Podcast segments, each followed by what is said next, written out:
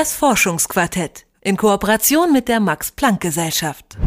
Sich über seine Wehwehchen beklagen. Das wird im Alter immer mehr Teil des ganz alltäglichen Smalltalks. Bei der Einschätzung des Gesundheitszustands ist das ja auch überhaupt nicht verwunderlich, dass es da Unterschiede zwischen jung und alt gibt.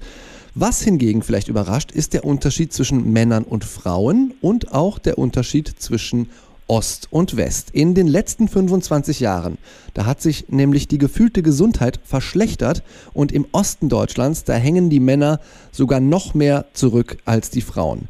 Warum sich die ostdeutschen Männer kränker fühlen, darüber spreche ich mit der Sozialwissenschaftlerin Mine Kühn vom Max-Planck-Institut für demografische Forschung in Rostock. Sie und ihre Kolleginnen und Kollegen haben den gefühlten Gesundheitszustand in Ost und West wissenschaftlich untersucht. Hallo, Frau Kühn. Hallo, Herr Erl.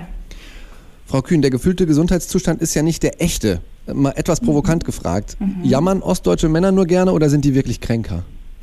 Ähm, ja, also das ist eine interessante Frage. Und zwar ist es so, dass wir in der äh, Forschung zwischen sogenannten objektiven und subjektiven Gesundheitsindikatoren unterscheiden. Ne? Also objektive Indikatoren wäre zum Beispiel die Sterblichkeit oder die Krankenhausbesuche, wohingegen bei der subjektiven Gesundheit die Befragten selbst ihre Gesundheit einschätzen sollen.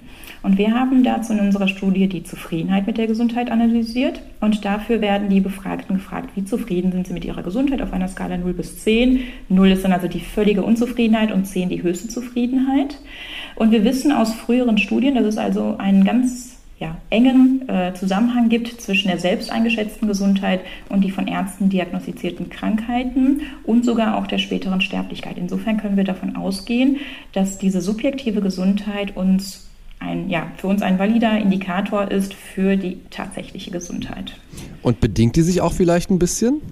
Absolut. Ne, also es ist so, aber das ist dann auch der, der, der Vorteil quasi der ähm, subjektiven Gesundheit, ähm, dass wir auch quasi Rückschlüsse dann über das Lebensgefühl der Menschen bekommen. Ne? Also das, was wir vielleicht einfach durch äh, Krankenhausbesuche nicht haben, wissen wir, okay, das ist jetzt eine subjektive, äh, ein subjektiver Wert und der kann uns jetzt nicht nur eine Information über eine Krankheit geben, sondern tatsächlich auch über das Lebensgefühl, was diese Person, diese befragte Person aktuell hat. Mhm.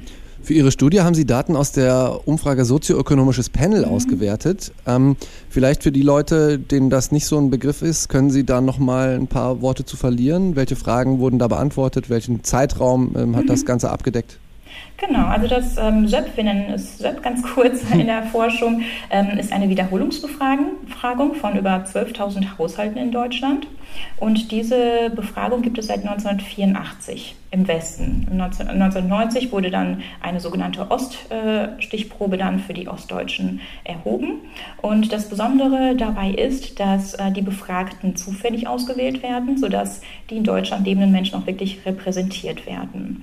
Ähm, und es sind hier ganz viele Lebensbereiche ähm, abgedeckt, wie zum Beispiel Beruf, Familie und Gesundheit dann eben auch. Und ähm, das macht so die, die Daten quasi für ähm, die Wissenschaft dann auch so interessant, weil wirklich so viele Lebensbereiche auch abgedeckt sind. Hm. Und welche sozioökonomischen Faktoren, wenn es ein sozioökonomisches Panel ist, spielen dann die größte Rolle für mhm. die gefühlte Gesundheit? Ähm, üblicherweise ist es die Bildung. Also die Bildung hat einen sehr hohen Einfluss auf die Gesundheit und so war es auch bei uns äh, oder bei, bei, unserer Studie. Ähm, also das heißt, wir haben die Bildung äh, mit kontrolliert. Ähm, neben der Bildung ist natürlich aber auch das Einkommen und die Erwerbstätigkeit ähm, ja, ein wichtiger Indikator oder ein wichtiger Erklärungsfaktor für die Gesundheit.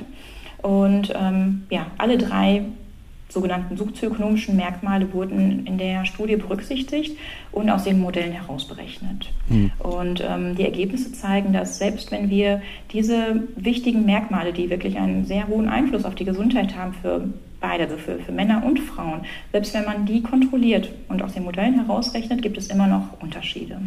Dann ist immer noch die Frage, warum? Also ich habe mich auch gefragt, Armut trifft ja Frauen tatsächlich häufiger als mhm. Männer. Warum sind dann die Männer kränker oder fühlen sich kränker? Ähm, gut, das ist jetzt also teils spekulativ, weil wir eben nicht für viele Sachen ähm, kontrollieren konnten. Es ist so, dass ähm, tatsächlich jetzt beide Frauen und Männer von Bildung, Einkommen ähm, und auch Beruf hier ähm, betroffen sind. Also der, der, Faktor erklärt für beide Geschlechter ähm, die Gesundheit. Und dann haben wir uns natürlich gefragt, warum in Anführungsstrichen leiden jetzt aber Männer dann trotzdem noch mehr unter der Gesundheit. Und ähm, da kann es sein, dass die Wiedervereinigung hier, also die politischen und die sozialen Veränderungen, ähm, für die ostdeutschen Männer vielleicht mehr Stress bedeutet haben, ähm, ne, so dass dann die Gesundheit wirklich nachhaltig gelitten hat.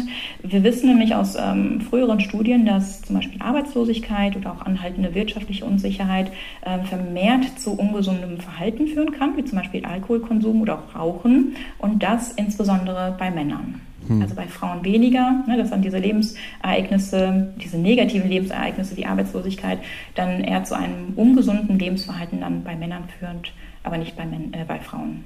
Direkt nach der Wende war es aber ja so, dass die Frauen im Osten noch einen gefühlt schlechteren Gesundheitszustand hatten. Ja. Warum hat sich das gewandelt? Gibt es da Erklärungsansätze für? Mhm. Das war im Übrigen auch im Westen so. Also westdeutsche und auch ostdeutsche Frauen haben sich äh, gesundheitlich ja, schlechter gefühlt als ähm, die Männer in den jeweiligen Landesteilen. Ähm, und man sieht bei beiden Landesteilen, also Westdeutschland, auch in West, äh, Ostdeutschland, dass sie die Frauen aufgeholt haben. Der einzige Unterschied ist, dass wirklich ähm, während sich die Gesundheit von Männern und Frauen im Westen angeglichen haben, dass Frauen im Osten quasi die Männer schon überholt haben. Und ähm, der Grund für die schlechtere Gesundheit im Osten, weil da der Unterschied zwischen Frauen und Männern hier besonders hoch war, können wir uns damit erklären, dass ähm, zunächst einmal nach der Wende wirklich ähm, ja, insbesondere die Frauenarbeitsplätze weggefallen sind, also dass Arbeitslosigkeit insbesondere bei Frauen im Osten eine große Rolle gespielt hat. Und wir können uns auch gut vorstellen, dass ähm, eine Doppelbelastung der Frauen, die es in der DDR noch gegeben hat, dass die Frauen also Vollzeit arbeiten mussten, ja sowieso, aber auch wirklich im Haushalt und auch für die ähm, Kinder zuständig sein mussten, da auch ähm, eine Rolle mitspielen kann. Hm. Können Sie eine Prognose abgeben, wie sich die Einschätzung des Gesundheitszustands in Deutschland vielleicht entwickelt, wenn, ähm, sagen wir mal, positive Faktoren wie eben solche Doppelbelastungen vielleicht weniger werden? Ähm, ja, mit Prognosen tue ich mich insgesamt ein bisschen äh, schwer. Natürlich ähm, müssen wir uns dann als Wissenschaftler fragen, okay, ähm, was kann man vielleicht der Politik beratend irgendwie ähm, naja, mitgeben, ja, damit eben das äh, positiver wird. Ähm, unser Trend zeigt ja, und also es ist ja ein eindeutiger negativer Trend. Es sind ja nur die westdeutschen Frauen hier von diesem negativen Trend ausgenommen. Und ähm, insbesondere sieht man diesen starken negativen Trend bei den ostdeutschen Männern. Ähm, ich könnte jetzt nicht für die nächsten Jahre behaupten, dass es da jetzt einen Anstieg im Gesundheitszustand geben könnte. Ne, also wenn man nicht da wirklich vielleicht im Bereich ähm, Prävention, Gesundheitsverhalten da ähm, was, was macht und auch die, die Unsicherheiten vielleicht, äh, die wirtschaftlichen Unsicherheiten den Menschen dann auch irgendwie nehmen kann. Aber es ist keine Sache, die man innerhalb von wenigen Jahren dann aufholen kann. Ostdeutschen Männern scheint es momentan gesundheitlich am schlechtesten zu gehen. Zumindest glauben sie das und anscheinend ist es auch so, sagt Mine Kühn vom Max-Planck-Institut für demografische Forschung in Rostock. Sie hat erforscht, was das mit sozialen und wirtschaftlichen Faktoren zu tun hat und ob es wirklich schlecht um die Gesundheit von Männern und Frauen im Osten steht. Ich danke für das Gespräch, Frau Kühn. Vielen Dank auch. Das Forschungsquartett in Kooperation mit der Max Planck Gesellschaft.